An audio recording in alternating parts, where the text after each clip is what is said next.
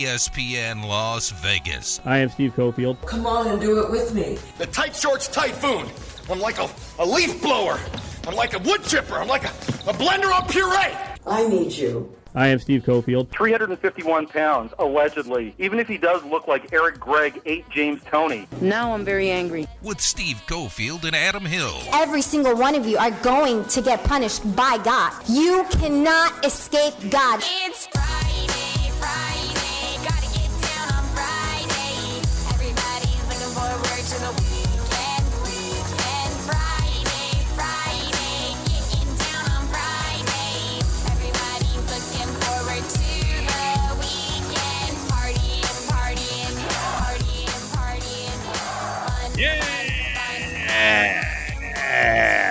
All right. Friday, Friday, Friday, Friday, Friday, Friday, Friday, Friday. Oh boy, it's getting nice out. Everyone's taking their mask off. No mask anymore, baby. we'll get to the uh, the news yesterday that the masks are coming off and how the NFL is reacting and how the NHL will react. But of course, Adam Hill, you know, it is a no conflict Friday. So of course we have to start with a minor skirmish. Did you see? Did you see one of the airlines just being real obnoxious to an NFL player?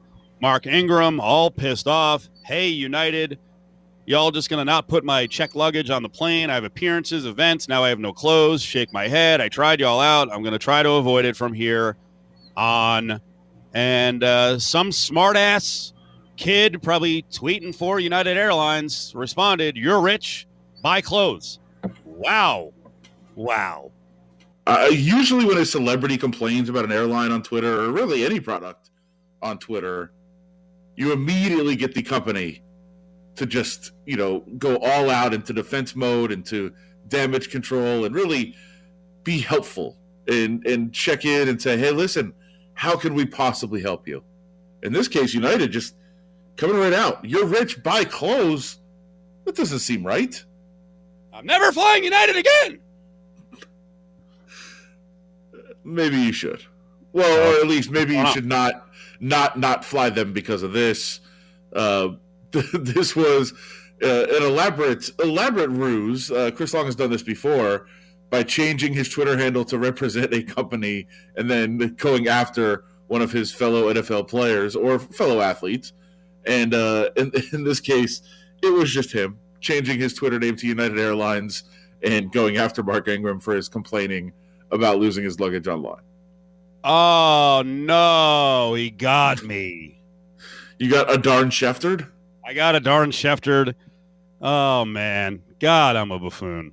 Man, oh, man. I, uh, I actually, I noticed pretty quickly that uh, it was a joke, but I will tell you for five seconds, I was like, ooh, we got a story. Like, I wasn't outraged, but I'm like, ooh, I got to look at this. And then when you click on it, you can see it, it's, it is a great, great attempt to F with someone Oh yeah. because the, he he changes the uh you know his his title and puts in the logo and like we're also teed up all the time for fights for Twitter battles that for about 10 seconds I was like, "Oh, we got one here. This is this is crazy, man. Who's in a bad mood at United Airlines?" But yeah, But you also he's, helped uh, out. he- he's, he's a brilliant dude. He is a he's a brilliant dude. He's funny and uh, I'm glad there can be some levity in these times as we're uh, battling and brawling on the streets of America. Sure, but he also helped out in his case because uh, he's verified. So it not only says United Airlines and has the logo, Right. but it's a verified account. And so you're like, wait, whoa, okay. Now I actually do kind of feel bad for whoever's running social at United a little bit right, right. because they did respond to Mark Ingram's tweet. And they were like, hey, please let us know your confirmation number so we could try to figure out where your bag is and, and do our best to help you out. But it was like so buried in the replies because everybody was only concerned about the joke reply that it was it was tough to even find that United actually did try to help him out there. So that is trending at two as we start out on a Friday. We got a, uh great show on the way later this hour. We're going to talk to former Rebel Curtis Terry, also talk to former NFL running back and current top notch college football analyst Robert Smith will be with us. And later on the show, Tubby Smith is in. Tubby Smith will be in with us. So, really good show, really good show on the way. And we'll also feature uh, more of the Raiders schedule. We're bringing on folks from the markets, folks who played for the teams that are going to be coming here for the first time in front of fans, right? So later in the show, we'll uh, we'll hunt down a former Raven to come on. Uh, did you notice this one? This one kind of slipped through, and it's not the biggest deal, but did you see a lot of the uh, the graphics out there uh, for the Raiders schedule? Um, and I, I thought the the main one had a uh, Vegas logo on it, so I assumed it was official Raiders, but I don't know if this is official Raiders or not. Did you see the one with um, a bunch of the Raiders players on the schedule, and there was an important player missing? Uh, well, yeah, kind of. So, yeah, I mean, I did see, you know, there's three, uh, what was it, three offensive players for the home games, I thought it was, and three defensive players maybe for the road. I mean, game. I thought that's how they worked this- it out. It's just tweeted out by the Raiders, so it said, "So you don't forget." And then uh, who were the players on the home games and the road games? Um, I can see Darren Waller as the prominent player uh, on the home games. Um, numbers are kind of hard to read for who who else is there, and they're all in helmets, so it's kind of tough to see. I think Jonathan Abram might be for the road games with Maxx Crosby Maxx Crosby, yeah. and Clelin Ferrell in his old jersey. Uh, big deal, right? 99 now. 99. He's most, he's not- he's not- most trafficked. Most trafficked. RJ story of the week. The 99 jersey change for Clelin Ferrell. So the whole point is uh, no Derek Carr on there. We know Team Carr gets a little bit sensitive, so I wonder what they were thinking about this uh, schedule that was sent out. All right, on the way back, we're going to get into what's happened uh, the last couple days with the NHL. What a freaking joke! Thanks to the Kings, not even trying, eleven to one in two games they lose to the Avs, and now the Avs have control throughout the playoffs, and the Golden Knights do not. Join the conversation on Twitter at ESPN Las Vegas. Now back to Cofield and Company on ESPN Las Vegas.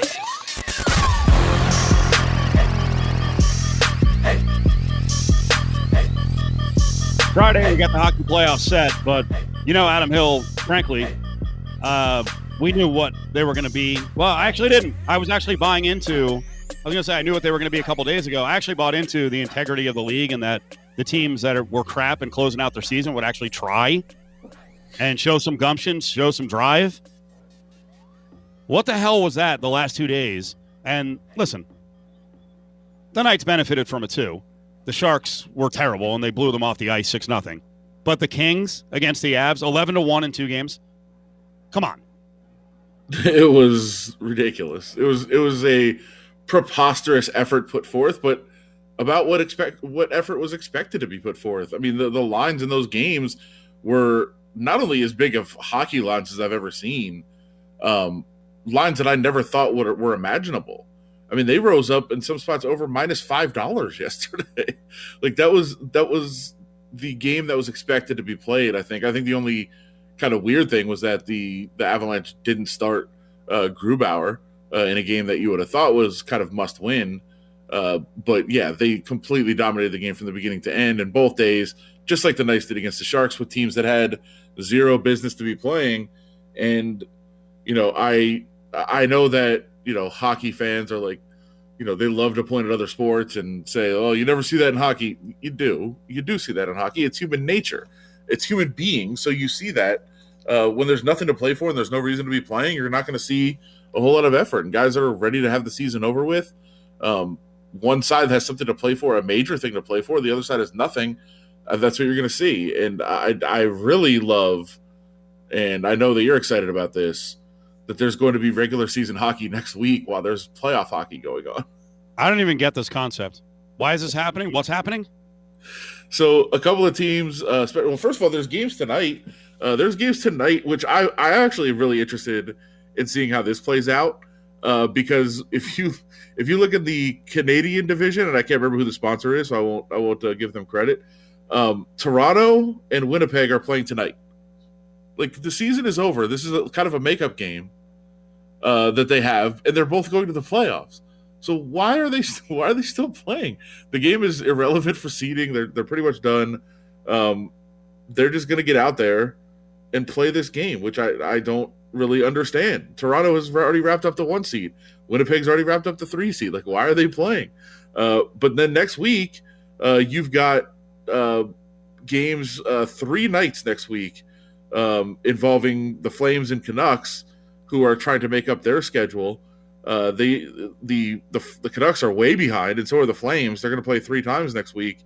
Uh, you've also got Canucks Oilers uh, in kind of a meaningless game on Saturday. It's just it's so weird, but they're trying to all play the same amount of games. I mean, there's there's contract issues with some players that have you know incentives and that sort of thing, and they're also trying to make sure everybody gets their equal amount of games for the season. I'm sure TV deals are involved as well. Um, so they're going to get these games in, and so next week, while you've got playoff hockey going on, you're going to have teams playing each other in regular season hockey games that mean absolutely nothing while then they go home and watch teams play in the playoffs for for a purpose which is just it makes no sense and i'm fascinated to see what kind of effort you're going to get Amazing. Uh, some tickets went on sale yesterday for the Vegas Golden Knights. There's a there's a demand. We'll say that. There's a demand. There's a passion, especially when you're letting in less than eight thousand now. They've bumped up that number, but still not up to you know 60, 80 percent uh, on the number. Did you see Ted Pretty, local weatherman, one of our favorites?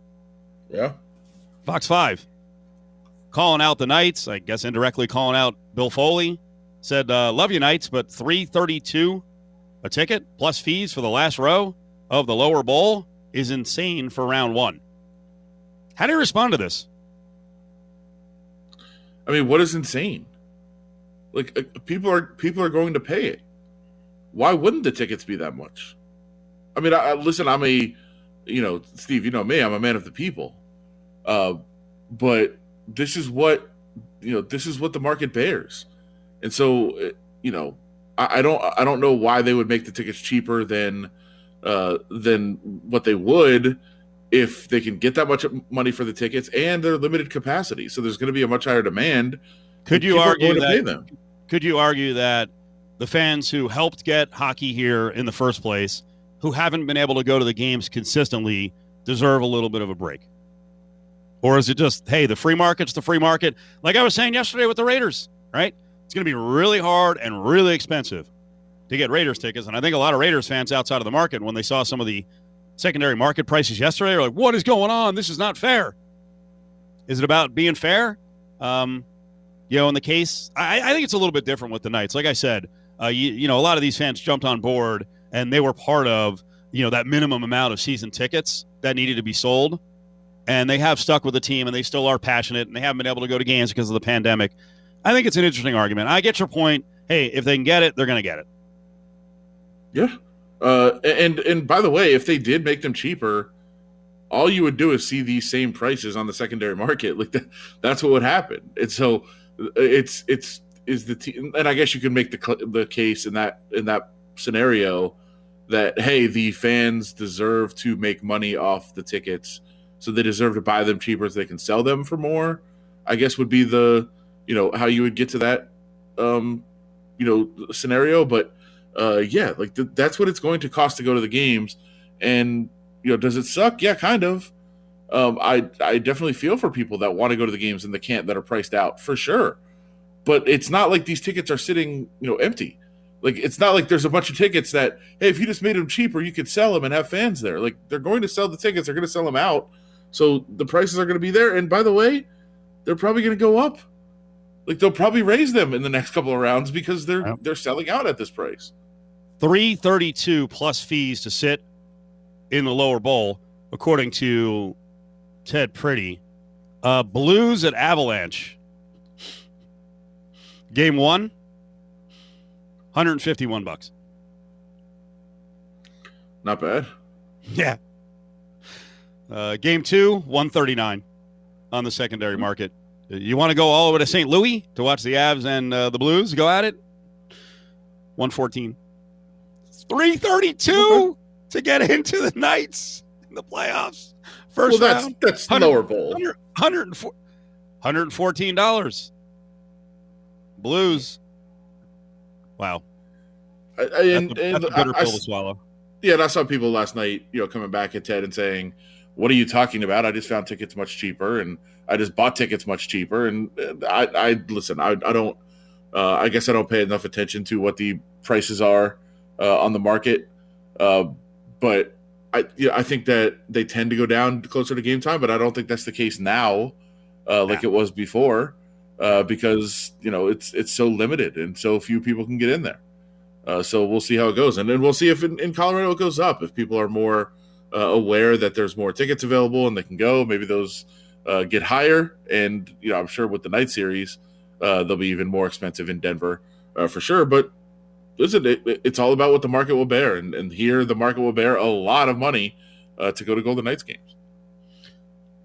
Games are coming up Sunday and Tuesday. The first home games in the playoffs as the the Knights are in for the fourth straight year, and ESPN Las Vegas is excited to call Boyd Gaming our official playoff headquarters. Join ESPN Las Vegas for Game One on Sunday, 11 a.m. Victory's Bar and Grill inside the Cannery. You got prizes, food, and drink specials as you guys can cheer on the Knights in round one of the playoffs. So Victory's Bar and Grill is the viewing site. Game one that is at the Cannery. Puck drop is at noon. You can hang out with ESPN Las Vegas. Finley Toyota in the Valley Auto Mall has the largest Toyota service facility in Nevada.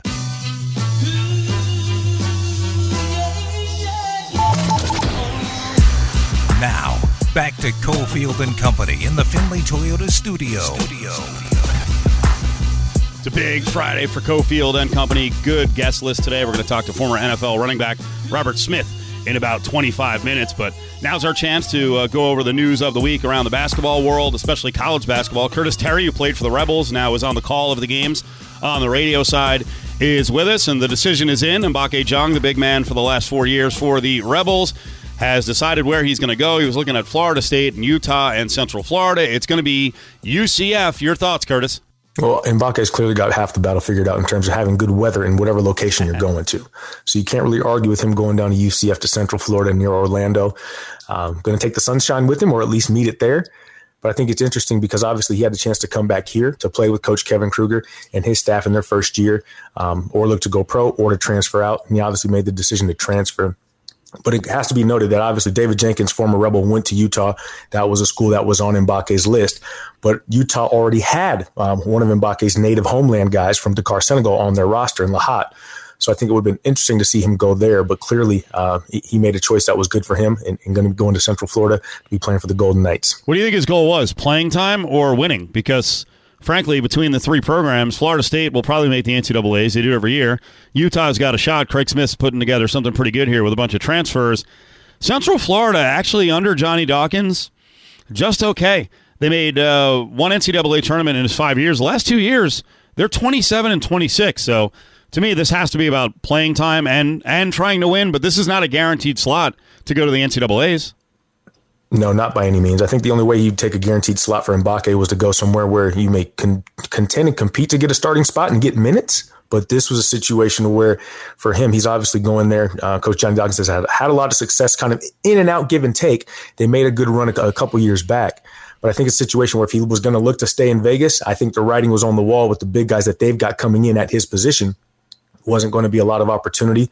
Uh, but I mean, clearly Mbacke made a decision that was going to be good for him. Um, and I, and I, I wish nothing but the best for him. Obviously, Mbacke was the first four year graduate for UNLV men's basketball um, over a long period of time. And so it's good to see him have some success. But best wishes to Mbacke heading to Central Florida. Yeah, no way am I ripping him. I'm just uh, talking about the decision because I think Mbacke Right. did yeoman's work for the Rebel program. He had to go through multiple coaches, and really, he shouldn't have played his first year. He should have been a redshirt that year, and he went out there and got roughed up, and he developed into a pretty solid big man. All right, we got some uh, rules changes that will be tried out uh, this season uh, in the NIT. They'll be experimental. First of all, they're going to work with a rule that allows six fouls. Now, it's a little convoluted. There's different uh, qualifications along the way. Is the sport better if we have six fouls and you know allow a little more physicality, but also allow players to stay on the floor and not be so affected by officials' calls? I, I don't think the game's going to be better just because you're allowing six fouls. I think a better and more efficient rule change would have been changing from two 20 minute halves to four 10 minute quarters. I think that would have been something that would have helped the flow of the game and obviously would have impacted the fouls um, as well as going into the bonus and shooting free throws. Uh, like the women's game has, has made that adjustment um, on the women's college side to match up with the WNBA. But and you see it, Steve, with the breakdown of say if you, if you get four fouls in any half, you're out for the rest of the game. Uh, but you get three in one half and get three in another. I, I like the idea, but I don't think it's really going to solve the problem um, in, in terms of the foul situation. Um, especially when it comes to the to, to the flopping scenario, situation scenario, um, that comes in line with this as well. So let's talk about the flopping rule.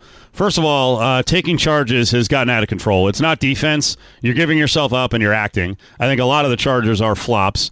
Um, I think block charge is actually uh, block 90% of the time, 10% are really charges. So now, with that judgment call in place and it's not working, now we're going to have a flopping call and give officials more subjectivity. They can call techs on flopping. I hate flopping, but is this really going to fix it? You know the answer to that question. no, it's it's it's a good idea, right? They're at least they're trying to fix what has become an issue in the game, in terms of guys trying to trying to act and, and create contract and, and, or contact and get that foul called.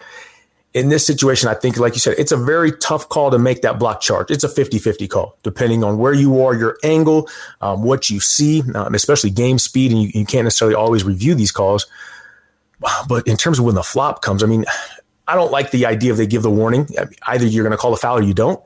But then now you're saying you're not even going to give that warning. You're just going to give call a tech. I think that just adds another layer to the game in terms of the officiating that has been rocky and up and down over the last few years already. It's going to bring more light to those guys, um, and not in a positive way in terms of allowing them to call those techs because guys are going to still continue to flop. I think it's more gamesmanship if you do it tastefully um, and show some of those veteran moves. But in this stage, it's going to change the game, and then so that sixth foul may become necessary for some of those guys who like to kind of toe the line and, and, and push the envelope. Let's talk uh, name, image, likeness because a lot is going to develop over the summer and the rest of the year. Uh, the NCAA doesn't have a rule. There is no federal rule. Uh, right now, it's state by state. There's six states that will have name, image, likeness rules in place, and that means that a player can go to a school and get compensated based on his name, image, and likeness. Alabama, Arizona, Florida, Mississippi, New Mexico have rules in place. Georgia just put one in place. I thought this one was really interesting. Uh, the Georgia governor has in their set of rules that up to 75% of the money that is given to an individual player can then be taken, pooled, and given to the rest of the athletes, which the concept is interesting because you do want to make sure that you have some money for the Olympic sport athletes. But how is that going to help Georgia or Georgia Tech or Georgia you know, basketball or Georgia football when a player realizes much of his money will be taken away? Isn't that actually a disadvantage? And I'll ask you this Are kids going to be aware of what is going on with NIL rules where they're going to pick states that are more advantageous? Now let's start with I mean first things first, and we won't get too far into this, but Georgia legislation. I mean they've kind of been on the hot seat over the last few months in terms of how things have been handled down there. I like the idea. You want to share the pot. You want to give it to those Olympic sport athlete, athletes and teams that don't generate as much money, um, aren't the, aren't the dollars generating sports in terms of football and basketball. But in this case, this is going to be big for the student athletes because to answer your question, yes, they're going to know what's going on, what states allow what, what schools can give them the most money in terms of on their scholarship check uh, that they're going to receive. And this is going to be a recruiting tactic, I believe, for a lot of coaches to say, hey, we have this outline. This is our portfolio of what we're going to do for you in terms of recruiting. This is how we're going to market you, how you're going to earn extra money. Um, and I think that's smart. And I think any state or um, university that's not in line with trying to get this passed is going to be behind a little bit. Obviously, I don't think it's it's not going to be helpful though for like say Georgia football, Georgia basketball. If they're going down there saying, "Hey, you're going to take some of my money," but Alabama's not. Well, maybe I should just go to Alabama because already Nick Saban's there, probably going to go to the college football uh, Final Four. Uh, but let me get all of my money that I'm entitled to because it's my name, image, and likeness. Curtis Terry's with us. Let's uh, close out with some NFL. Curtis, of course, played for the Running Rebels, is now one of the voices of Rebel Sports uh, on the basketball games. Seahawks, your team. This is a tough schedule. Um, Seahawks are a glamour team in the league, but the league did them no favors. I think they did a lot of favors for the, the Buccaneers and the Chiefs. The Chiefs got most of their tough games out of the division at home. Meanwhile, your Seahawks at Pittsburgh, at Green Bay, also on the road at football team, at Indy. Uh, this is not an easy schedule. No, I think three of our first five are on the road. Um, and like you mentioned, they're, they're not going to be easy contests. And it doesn't surprise me uh, that, that, Mr. Tom Brady gets a favorable schedule. Mr. Patrick Mahomes uh, and the Kansas City Chiefs get a favorable schedule. Ex- I expect those things. But I do know one thing I'm going to see them early in the preseason because they're coming to Vegas, baby. You got to connect for the tickets.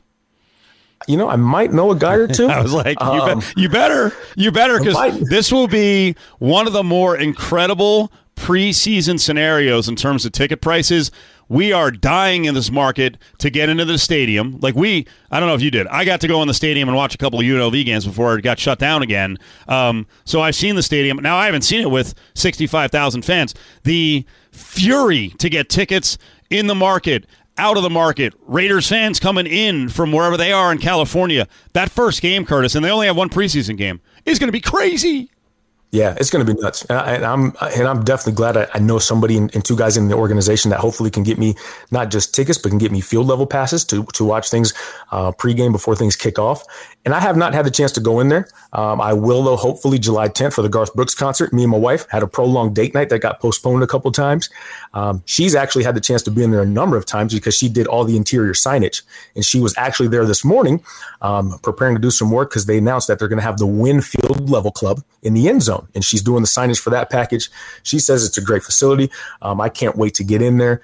Uh, but Seahawks, Raiders, preseason football is going to be fun come August. She uh, she did signage recently at uh, LV Ballpark too, right? Yeah, yeah, she did the, uh, the signage at the Las Vegas ballpark, uh, the outfield, uh, the big Las Vegas ballpark uh, in the outfield and across the front of the stadium. Looks freaking awesome. Yeah, so she, she, her and her team at ADS Architectural Designs and Signs, they're doing a great job. They do a lot of work in town. Uh, so any signage needs, here's a plug. Go check out my wife, Brittany Terry, ADS. They're going to take care of you with your signage. Curtis, you're the man. We'll talk to you soon. Okay, thank you. Thanks, Steve. We'll see you soon. There he is, Curtis Terry, the former running rebel, right here on Cofield and Company. Robert Smith is on the way, the former NFL running back and college football analyst for Fox. We'll find out what Robert thought of one of the coolest stories last week around the sports world. DK Metcalf running that amazing time in the 100. Join the conversation on Twitter at Cofield and Co. read the same player, but he had a positive drug test, domestic violence incident with his girlfriend, got in a fight in a bar when he was a freshman. Strength coach said he wouldn't piss on him if he was on fire. Uh, who, who, who do you want on your team? And or but? What I tell players is you don't realize that as soon as you apply for a job, as soon as you put your name in for the draft, people are looking for reasons not to pick you. Now, back to Cofield and Company in the Finley Toyota studio. We're a couple of weeks removed from the NFL draft, and uh, yeah, Nick Saban did say the strength coach wouldn't piss on you if you're on fire. Uh, you get his point there. He did a, a whole uh, speech comment on ands versus buts on the resume of a guy going to the NFL. And uh, the basic premise is hey, don't give people a reason not to hire you. Uh, that was actually posted a while back by Robert Smith, who played in the NFL, calls college football or analyzes college football for Fox. And he joins Cofield and Company here in Vegas on a Friday. How are you? I'm good, man. Yeah, it's, it, your producers said that you like to stalk people's Twitter. You Twitter stalker. Yeah, that's I saw that a few weeks ago. That was that was hilarious, man. I mean, saying that the strength coach wouldn't, you know, uh, wouldn't uh, relieve himself on you if you're on fire. That's uh, about as bad as it gets, right? Well, I mean, it makes the point, uh, and you, you can explain it. Um, you know, Saban basically was saying, "Hey, don't give people a reason to not draft you. The uh, the ands are are super important. You do not want to have buts." Yeah, and you know it's it's interesting thinking back on, on, on my career and, and some of the things that coaches and, and some other staff said to me after the fact. Like, what? But the guy that recruited me in high school, uh, the, he was a quarterback coach at Ohio State, and he said he was watching me at a track meet. Speaking of stalking, but he's watching me at a track meet at Ohio State. They used to have the state meet at the uh, at the football stadium there, and I I don't know. It was like something from uh, the number that you put on your put on your hip or something like that. I went to throw it away and missed the garbage, and I went and picked it up and put it back. You know, put it in the garbage. And he's like, "I just want you to know."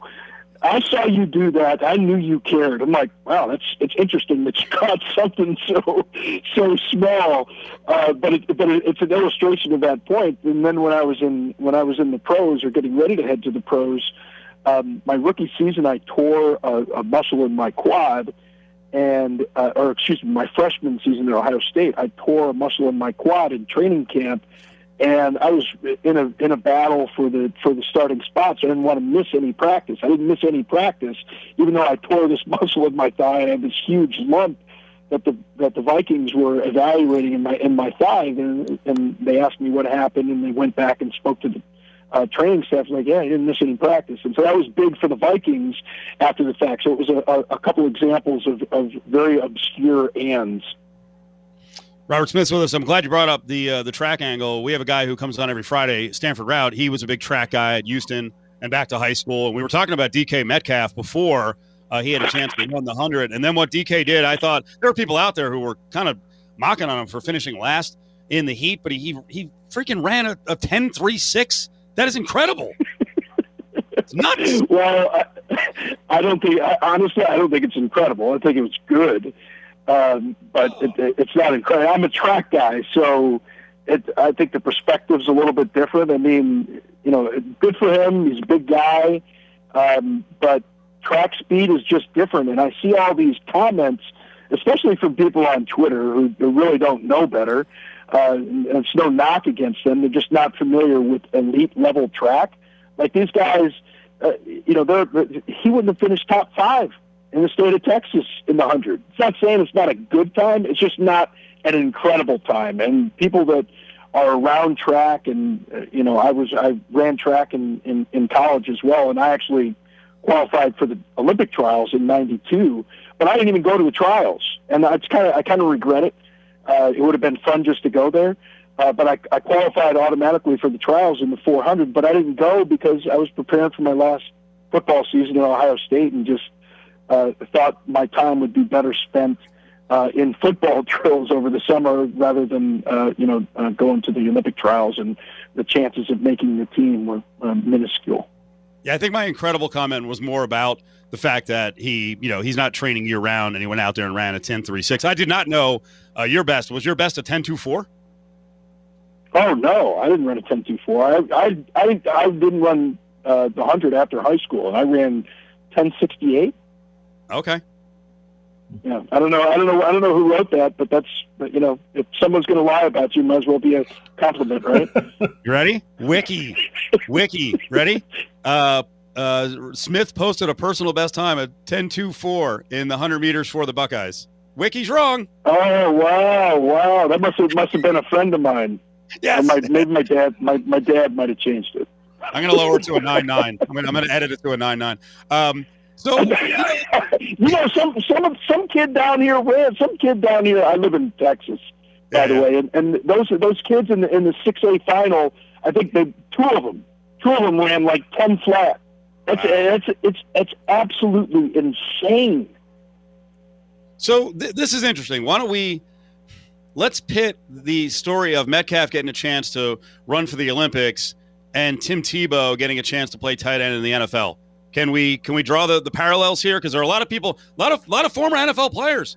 Uh, Keyshawn Johnson went freaking crazy at the beginning of the week, telling Tebow, "Your turn is done. Sit down." How do you feel about the situation? Yeah, see, I, I think that's that's that's funny, and you know, I just I just posted something on Twitter about that about that comparison, and I, I really don't think that they're they're vastly different. Now, if they were going to give him a chance at quarterback, that'd be something different. But he's talking about tight end, and anybody that watched him play uh, in college knows that he's he was an absolute tank. And giving a guy a, a, a chance on a roster, you've got to remember there are like 90 guys that go to training camp. I mean, they're, they're more than it's like, it's like it's like twice as many people get cut from a football team as make a basketball team in the NBA. So, I mean, the numbers are completely different, and I don't have a problem with it because you know, you could say you're, I mean, are you really taking a chance away from somebody? I don't know how many people, obviously, some people that don't get drafted end up making teams. I don't know how many people get cut, like in the first round of cuts, you know, from that group. How many people from that group actually make a team? And if they evaluated him, they said, hey, you know, play tight end, probably some tight end or fullback hybrid type position. Uh, they know how the guy works. Uh, they, they they know what kind of shape he's in. Like, why does it? Why does anybody have a problem with that? I just, I just, I, I don't see it, quite frankly. Whether he not, whether or not he makes it, I mean, do you think, do you think he, or excuse me, whether or not he takes a spot away from somebody? I guess the question is, can he make it? And, and do you think a guy can be away from football for that long, change position, go out, and actually contribute to an NFL team?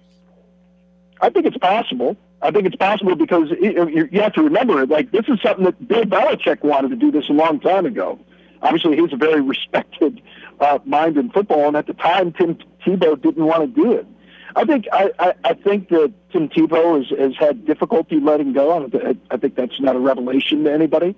Uh, between uh, a, a, a, a player that got drafted after winning a Heisman Trophy and uh, not working out at the position that he wanted to play, to then transitioning to baseball, that not working out, uh, and his coach from college uh, that knows him as well as anybody on the planet uh, gets an, uh, a head coaching position in the NFL, uh, has that player that still just kind of wants to hang on, uh, but still gets evaluated by other coaches on the staff, and they say, "Wow, this guy's in good shape."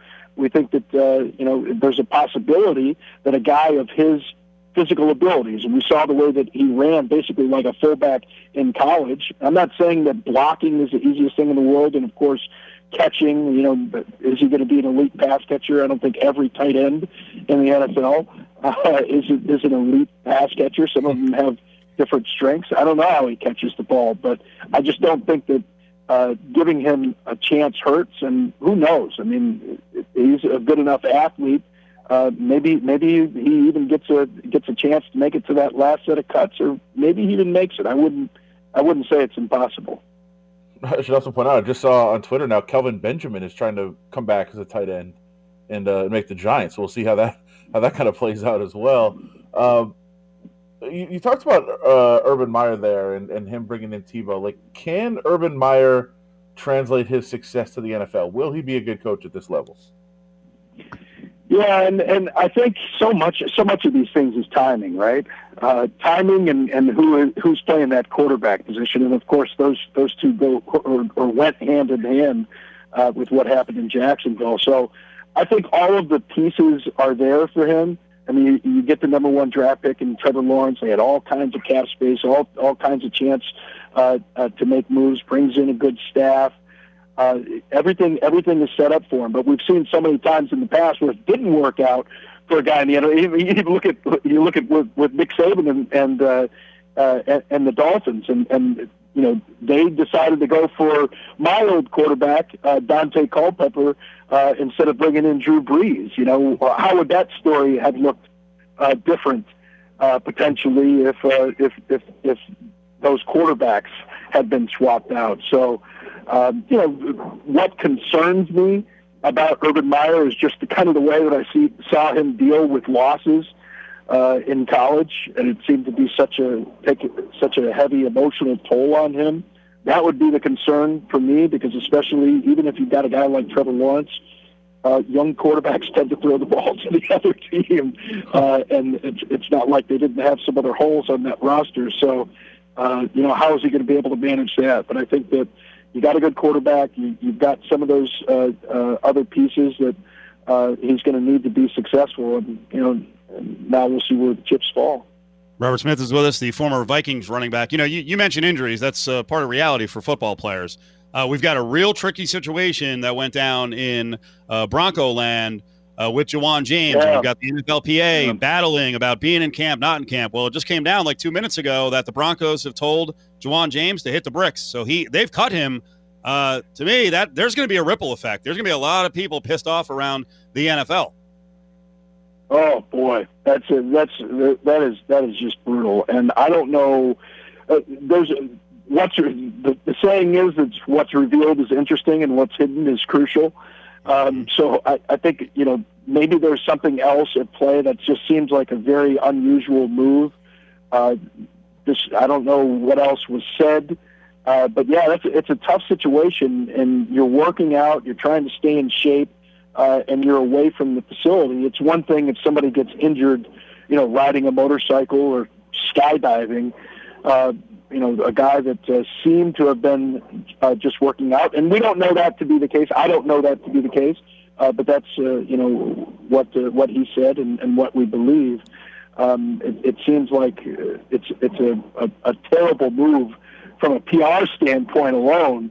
Uh, you know, let alone from an, an ethical standpoint. But you know, going to have to find out a little bit more about it before uh, I know everything.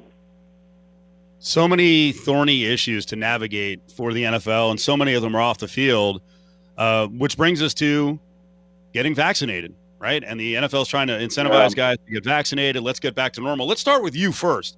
I again, I stalk Twitter, so you know, looking for topics, and I saw that a few weeks ago you were at, Robert, you were at, you know, I'm just doing my job. Uh, you were at Cowboys absolutely. Stadium. You uh, you got the uh, the second shot. Um, I mean, this may sound like a, a goofy question, but there are a lot of people who don't want to get vaccinated. Why did you get vaccinated? Yeah, for for me, it's that I understand that from uh, a, a, a, a herd uh, immunity standpoint, uh, and other people that you can pass it on to, uh, you know, kids that are unvaccinated. Um, to me, it made sense to get it, not because I I think that uh, you know I'm in the group that would have a bad result. I don't have any underlying conditions that uh, you know would exacerbate um, you know, a, a, a bout with COVID. But for me, it's that if we're trying to get to a certain number of vaccinated people here in the United States, it made sense to do it. And, and knowing the risk side of it, uh, you know, it's a, it's also in my time in Ohio State. You know, I I, I worked in uh, I worked in labs doing DNA research and knew knew that um, you know these MR, mRNA vaccines have been in the work for you know two decades. Uh, that it that it was safe enough. So to me, it, it made sense to do. How much of a battle do you think the NFL is going to be in for if they try to not necessarily require it, but just convince players like, hey, if you want to get back to some degree of normalcy, if you're hesitant, you've got to do it. Yeah, and that's and that's the thing, and I, I don't know what that incentive's going to be. You know, I have a friend that's in the uh, Texas Rangers organization, and uh, he, he said that you know if they were told as a team they get to like eighty percent, uh, eighty percent vaccination, that you know that they could ease some of the restrictions at the facility, and that may be enough for some people uh, to to have those restrictions lifted, to be able to uh, you know not not have the masks inside of the uh, facility.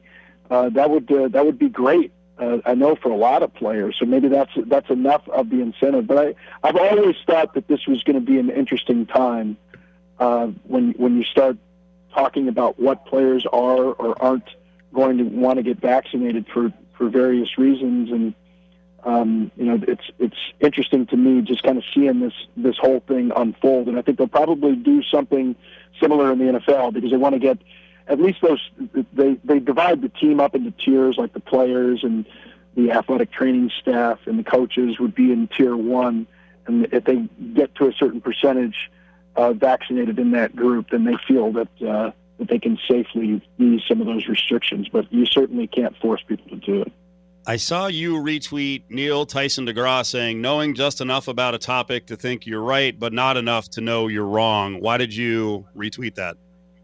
I think it's good. I mean, it's it's twi- it's it's Twitter personified, isn't it? Uh, you know, so many bad analogies uh, that people make. Uh, I think you know once a, once once people believe something that they see on Twitter, especially if they've retweeted it, uh, then they they refuse to change their mind on a lot of things. But I think that's unfortunately kind of where we are as a society. There's a there's a great deal of tribalism uh, you know, whether it's a, whether it's political or, or racial. I think that uh, people kind of uh, align themselves with uh, opinions that they feel are, are either popular or won't get them in trouble. Uh, and it doesn't matter how much in, new information that they have uh, that uh, refutes uh, the truth that they may have believed about something. Uh, they're just not going to change their mind, or at least not admit publicly that they're changing their mind. Well, you got to, I assume, a couple of lighter months until college football starts up. And those of us here in Vegas freaking love college football. I was just looking at the week one slate. Uh, you got Ohio State at uh, Minnesota on a Thursday night. Uh, also, I think you guys have, do you guys have uh, the, is it Oregon, Ohio State? Do you have that game? Oh, I, I, yeah, I just, I just, I just saw that announcement. That's awesome. I won't be calling that one. I'm sure that'll be Klatt and Gus Johnson. Uh, but uh, yeah, I mean, I'm excited that one's going to be on Fox. Yeah, and it's it's just great. I think, you know, to, to the point about the the vaccinations, and we just uh, uh, saw uh, President Biden just uh, made this uh, announcement in line with what the CDC uh, is, is saying that vaccinated people can safely be indoors in, in most situations, and we're seeing some of those restrictions being eased. I can't wait to see full football stadiums again. You know, I, I, I called my first game in Memorial Stadium, Nebraska last year. I called my first game in Happy Valley for Penn State last year. Both of the stadiums empty, except for those cutouts and a lot of snow up in Penn State. But it just a, it, it, it was just so amazing. Like we went to we went to Iowa State. There were twelve thousand people in the stands, and it was just it was so loud, and it just took us back to you know what it was like to be in, inside of a full football stadium. Now that we have these these crowds uh, and these stadiums filling up, it's it's going to remind us uh, uh, once again why we love the sport so much. We, we love college football with or without the fans, but if you're there. Uh, and and those fans are there. It's just a, it, it's a whole different kind of experience. Totally agree. Looking forward to it. Robert, we appreciate it. Thank you so much for the time. Oh, you got it, guys. Have a good one. There he is. Robert Smith, former Ohio State running back, Vikings running back, and uh, outstanding sprinter, apparently, as well. All right. On the way back, you just heard uh, Robert mention the fact uh, about the mask and uh, CDC yesterday. So here we go. All of us can take off our mask inside, baby. Visit LVSportsNetwork.com for access to the latest podcasts and best interviews.